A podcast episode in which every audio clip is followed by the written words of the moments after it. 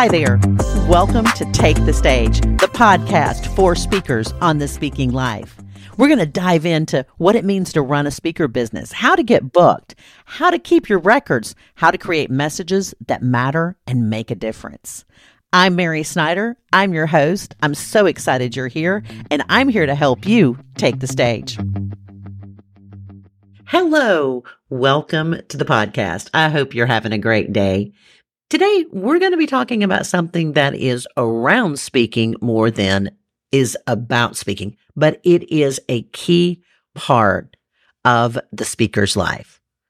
We're going to be talking about time management. Now, if you're like me, I do not care for those words. I do not want to talk about time management, but I want you to hear what we're going to talk about in this podcast. So before we get started, two things. Are you on the email list?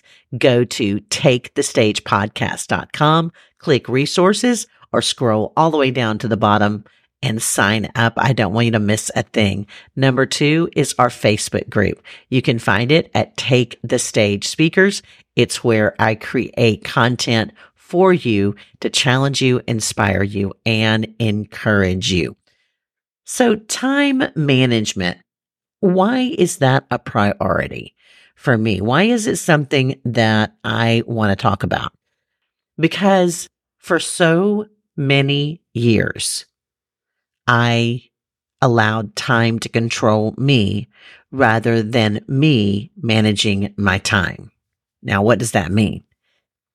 For me, it meant whatever hit my email box or whoever texted me, they become priority number one instead of me setting up a plan and a process to manage my time. I now use a plan and a process to manage my days, to manage my time. And I've been doing this for a couple of years now. I have always been a huge proponent of a paper calendar. I do have a digital calendar. It's where all my appointments are Everything is listed there. The paper planner is really more of a priority and a time management planner. I use Michael Hyatt's uh, full focus planner. I'll put a link here for it. No affiliate, just like the product. But you can use whatever works for you. Because what I like about this product is that it has a place for me to identify my top three things to do that day. And then my other task, I have a place for notes and I have a place to notate my schedule. My schedule's on my digital calendar, but I also want to look at it here on the paper so I can identify where am I working? What am I doing? So let's talk about what time management means and how we can best manage our times. So we're going to talk about the things to do to stop the distractions priorities. You heard me say that anything that popped up in my email box or on a text or a phone call became the priority. That is not the way you prioritize your day. Now, I prioritize my day with the very first thing is coffee and Jesus on my deck, time with my husband. I go into my day then and I have meetings planned I also put on that digital calendar and the paper calendar, I actually put writing time, creative time. Those are things that are essential to me. I need time to process and prepare. I am creating this podcast in what I call the podcast time. That is the podcast section of my calendar. I prioritize every single day. Every day has three things that have to be done. Sometimes there's only two, sometimes there may be five, but they are in order of priority. And just to give you some some of the past ones, I'm looking over this. Number one was write the May newsletter. Number two was finalize the updated website. Number three was complete the video script. That was just three.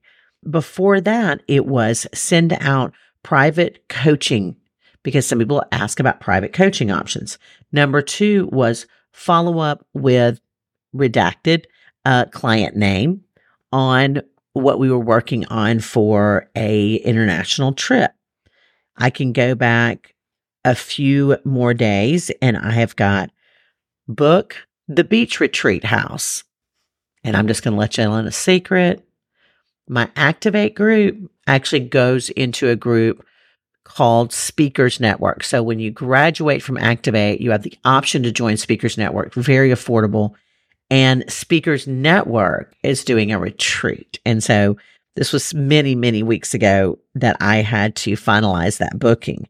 And then my next one was complete my checklist for YouTube training. I was doing a training for YouTube. And then number three was follow up on videos and stills with a nonprofit that I'm working for. So every day has top three things.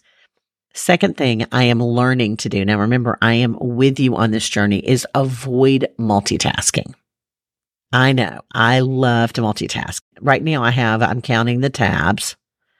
I think I have 14, 16 tabs open. Wait a minute. There are two browsers open. So it's overwhelm. I am learning to not do that. I am learning to chunk out time and focus on it. I use a timer. It is just a little small, affordable timer. Um, there'll be a link to it in this week's newsletter. So if you are a part of the newsletter, I'll put it in there. I'll also put a link in the show notes, but it is just a little affordable timer I use. I do 20 minutes and I say, I'm going to work on this one project for 20 minutes. Now, oftentimes what happens is the 20 minutes ends and I continue to work on that project. But that has been huge for me. Eliminate distractions. Number three for me. So I've got prioritize, avoid multitasking, eliminate distractions. And the way I do that is if I'm working on a writing project, I close everything. I turn off all notifications. The only thing I have up on my screen is the open document. That's it. Nothing else. I turn off my phone or I put it on silent. I keep everything at a minimum because again, I started this out telling y'all how much I struggled with if the phone pings. I think that is exactly what I have to do right then.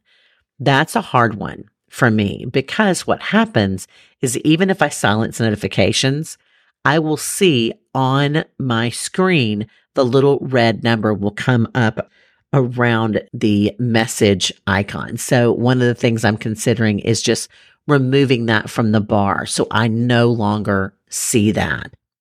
Distractions will create a restart and track with me on this. What happens is you get distracted, you go read something, you've lost your train of thought. You come back, you now have to pick up your train of thought, go back and read either what you've written before, or if you are doing something audible, you have to go back and listen to what you did before and determine where you are in the process. It literally, for me, it severs that continual flow. Because once we began that creative flow, it begins to move and it moves at a swifter pace. And when we stop it, it's like restarting an engine. It's not going to be moving at the pace it was when we hit the brakes. We're going to have to start up and we're going to have to regain our speed and momentum. Number four, set boundaries. Every email does not have to be responded to immediately. My goal is I respond to every email within 24 hours. That's a really healthy boundary for me because I want to respond to it immediately because I think that is more effective. What I have learned is every morning, the first thing I do, I open my email, I respond to all the emails that are in there. I create a list that anything that needs action. And then midday, I'll respond to all the emails that have come in. And then before the day is over, and for me, that's about 430, I'll respond to all the emails. So three times a day, I am looking at email, not repeatedly, not every time something pops up in there am I running to respond to it. Now I mentioned the boundary of setting up specific times in my calendar. The reason I do that is to create boundary. What that does is every Monday, I have a two hour block that is specifically for writing. It is on my calendar. So if you try to book a meeting with me, you can't book a meeting in there. If I try to book a meeting, it's going to send a warning to me. This is a non negotiable.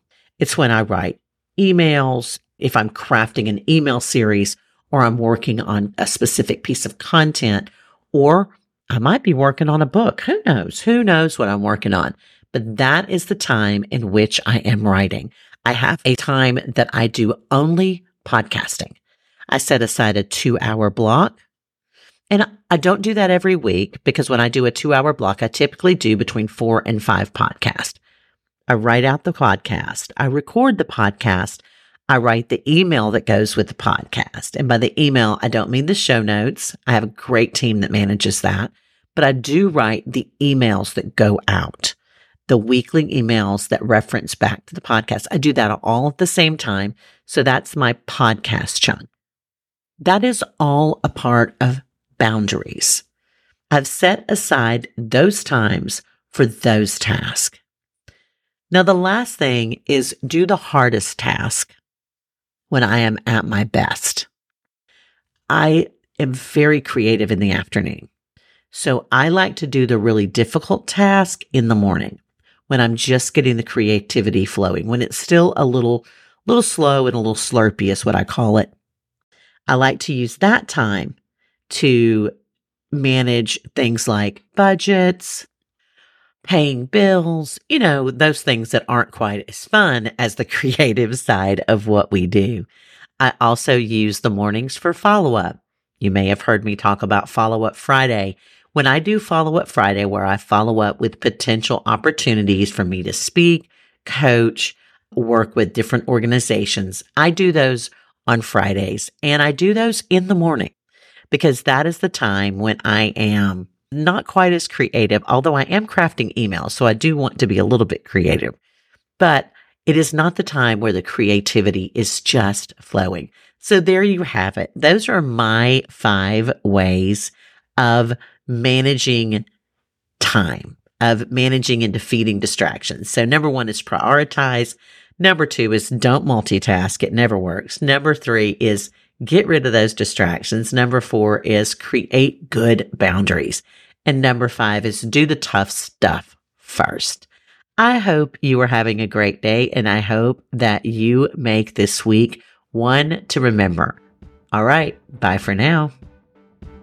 Thank you for spending your time with me today. I hope you enjoyed this episode.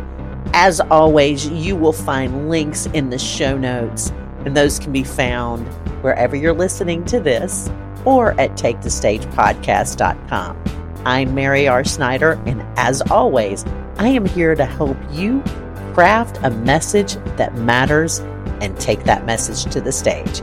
Until next week, have a good one.